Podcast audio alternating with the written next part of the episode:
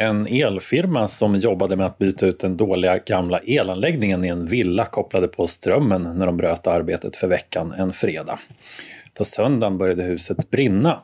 Husägarens försäkringsbolag valde att stämma elfirman. Men vem hade egentligen ansvar? Var det elfirman? De hade ju inte installerat den gamla elen. Eller låg skulden hos anläggningsägaren, husägarna?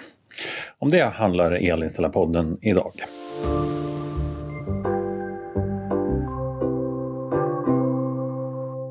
Du lyssnar på Elinstallarpodden, ett program från tidningen Elinstallatören. Jag heter Henrik Sannesson. Idag handlar programmet om ett rättsfall mellan ett ungt par vars villa började brinna och en elfirma som spänning satte den gamla elanläggningen som fanns i huset sedan innan.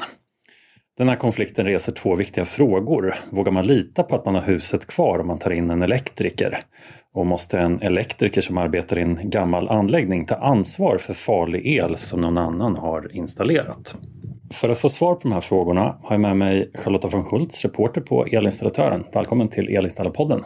Tack så mycket, kul att vara här. Det är ju väldigt vanligt att husköpare märker att elen inte var så bra som det verkade när man gjorde upp husaffären.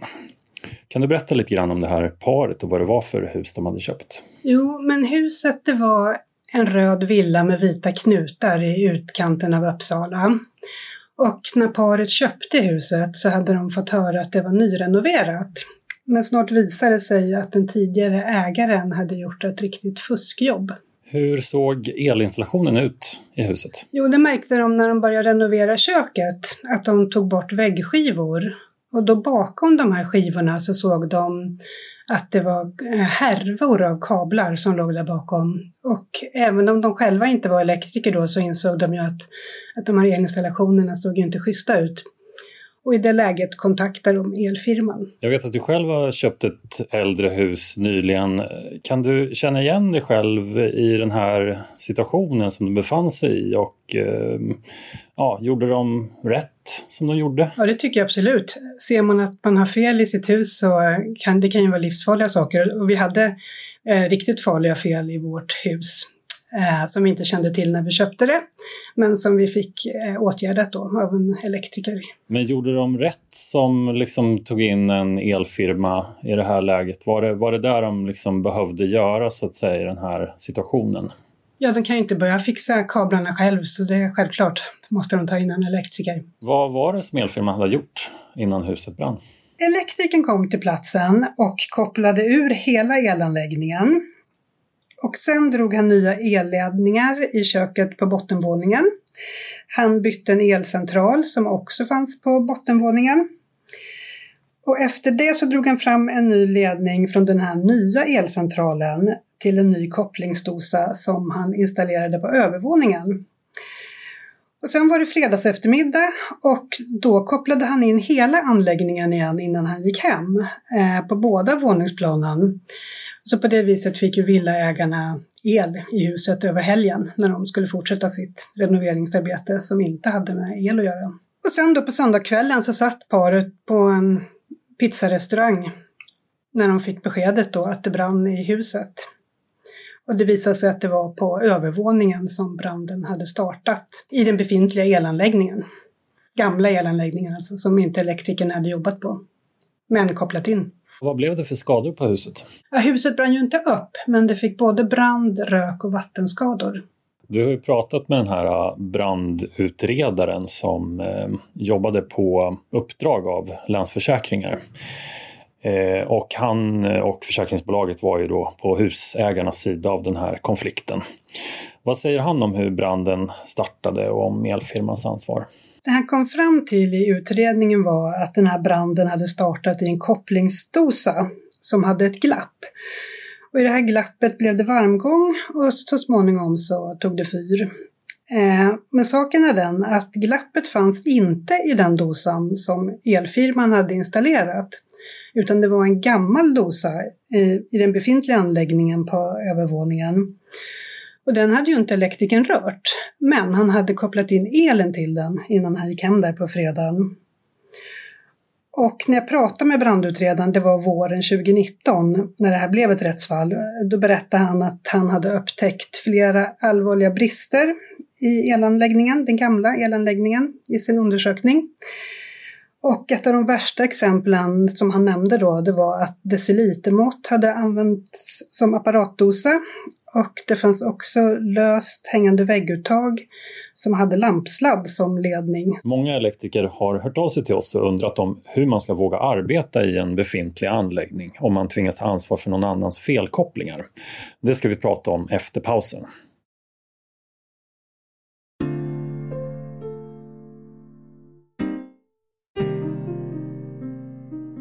Elinstallapodden idag om ett rättsfall som fått stor uppmärksamhet bland elektriker. Jag har med mig reporter Charlotta von Schultz som följt det här fallet sedan 2019.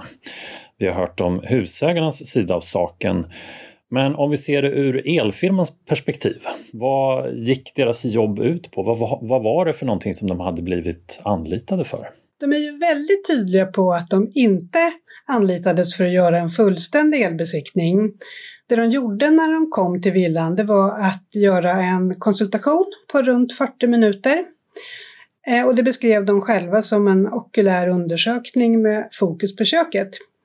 Och den slutsats de kom fram till då, det var ju att det fanns brister i elanläggningen. Den var inte fackmannamässigt utförd när det gäller det estetiska och det funktionella.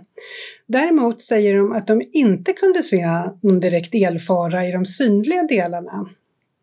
Och vad som dolde sig bakom väggarna, det kunde de inte se och i och med att de inte var anlitade för att göra en fullständig elbesiktning så kollade de inte heller bakom väggarna, för det ingick inte i det de hade åtagit sig.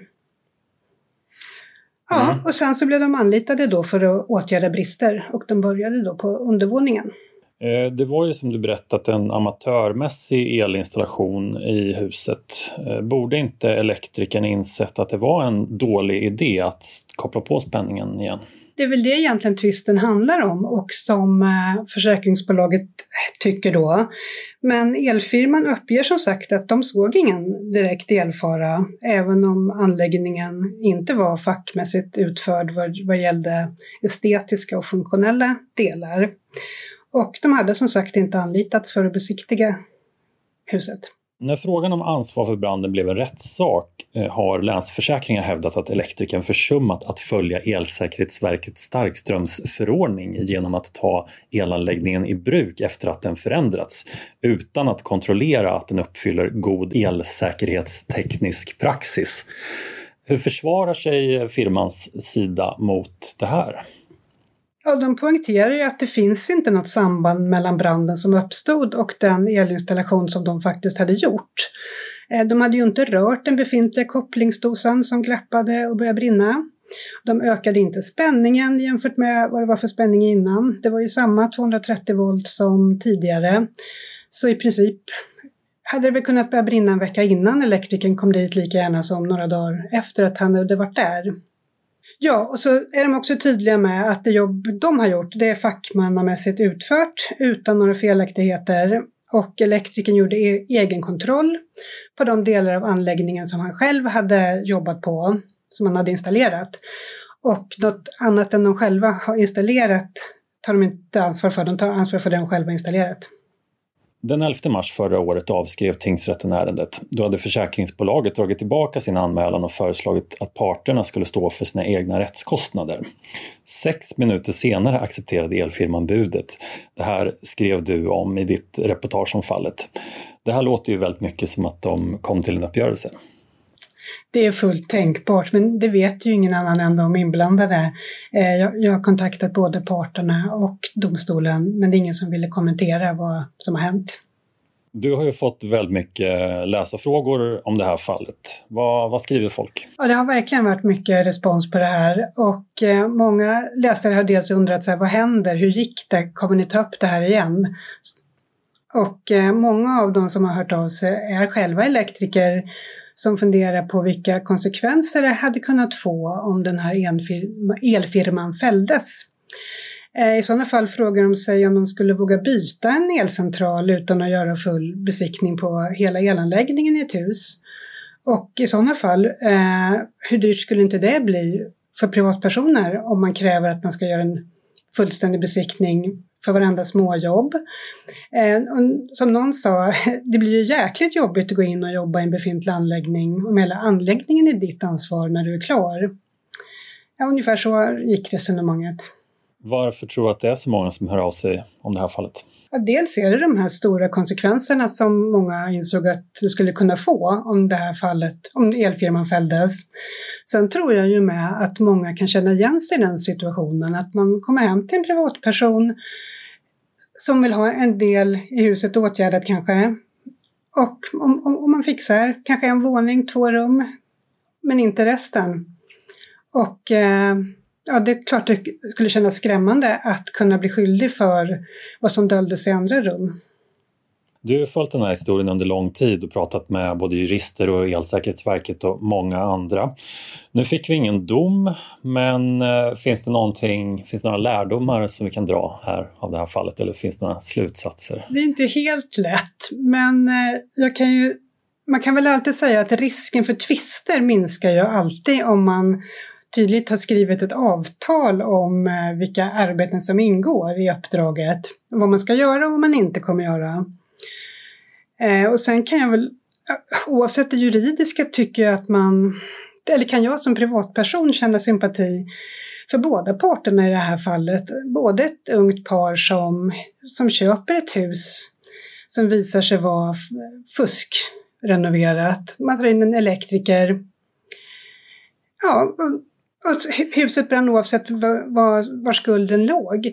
Men även för den här elektrikern då som kommer dit och utför sitt eljobb enligt alla konstens regler. Och sen stäms hans arbetsgivare för en annan ände av installationen. Så det, det, det är lätt att känna sympati med, med båda parter kan jag tycka. Tack så mycket Charlotta von Schultz för att du var med i Elinstallarpodden. Tack själv! Du har lyssnat på Elinstallatörpodden, ett program från tidningen Elinstallatören. Jag heter Henrik Sannesson. Ansvarig utgivare är Fredrik Karlsson.